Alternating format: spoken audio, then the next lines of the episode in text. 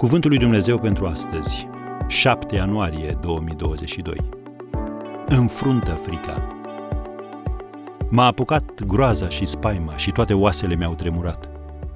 Iov 4, versetul 14. Frica poate fi devastatoare. De ce? Pentru că ea dă naștere la și mai multă frică. Și lucrul cel mai perfid în legătură cu frica este capacitatea ei de a exagera. C. Everett Koop, fostul chirurg șef al serviciilor publice de sănătate ale Statelor Unite în timpul președintelui Reagan, a spus odată Oamenii au un sentiment inadecvat referitor la ceea ce este periculos. Am încheiat citatul. De exemplu, ți-e teamă să zbori?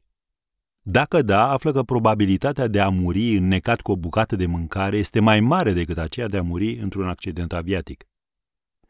Ți-e teamă să nu fii ucis de hoți? Șansele sunt de două ori mai mari să mori practicând un sport decât să fii omorât de un hoț. Ți-e teamă de rechini? Anual, animalele domestice ucid mai multe persoane decât o fac rechinii.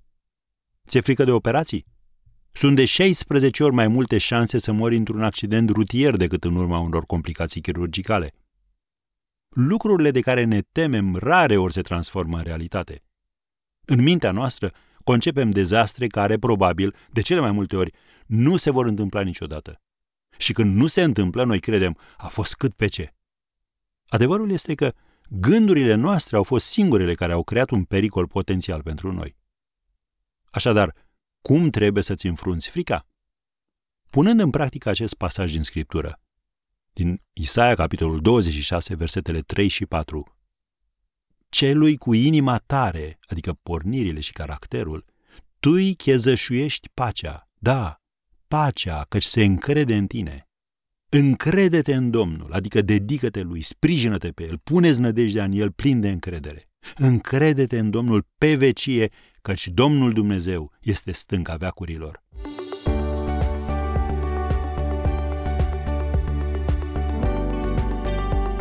Ați ascultat Cuvântul lui Dumnezeu pentru astăzi, rubrica realizată în colaborare cu Fundația SER România.